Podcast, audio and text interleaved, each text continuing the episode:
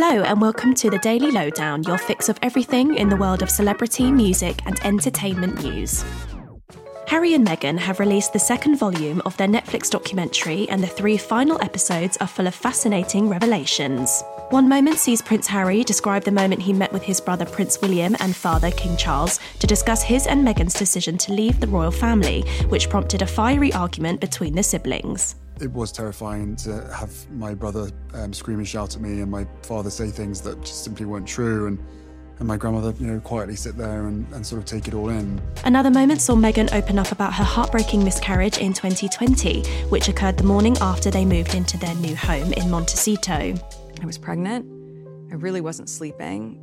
And um, the first morning that we woke up in our new home is when I miscarried. Meanwhile, other moments saw Harry and Meghan deal with their legal case against Associated Newspapers and their Oprah Winfrey interview, which prompted a text from a very famous superstar. Beyonce just texted.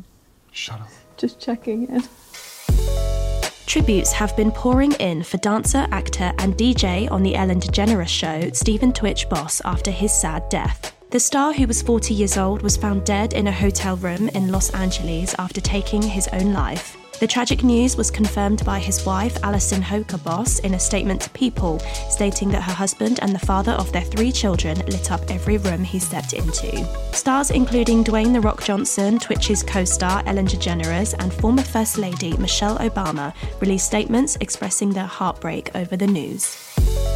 A follow up chapter to the series Surviving R. Kelly will be released in January, it's been confirmed.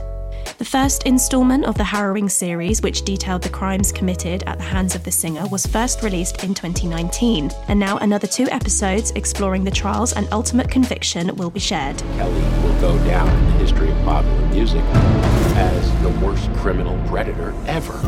Titled The Final Chapter, the new episodes will air on Lifetime in early January and feature the court testimonials before R. Kelly's guilty verdict, which saw him sentenced to 30 years in prison on charges of sex trafficking and racketeering.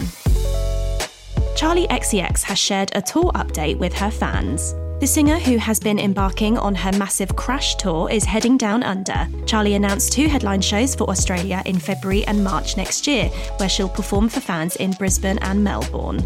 The announcement of the new shows comes soon after the new Shape star revealed she would be performing at Sydney World Pride, which will also see stars like Kylie Minogue and Kelly Rowland take to the stage.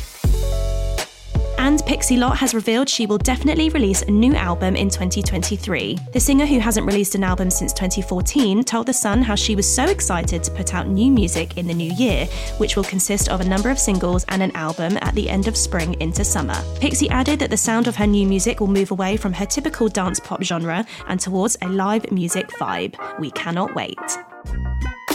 And that's your daily lowdown from Hello. Check out our social media channels and HelloMagazine.com for more news and updates on your favourite celebrities.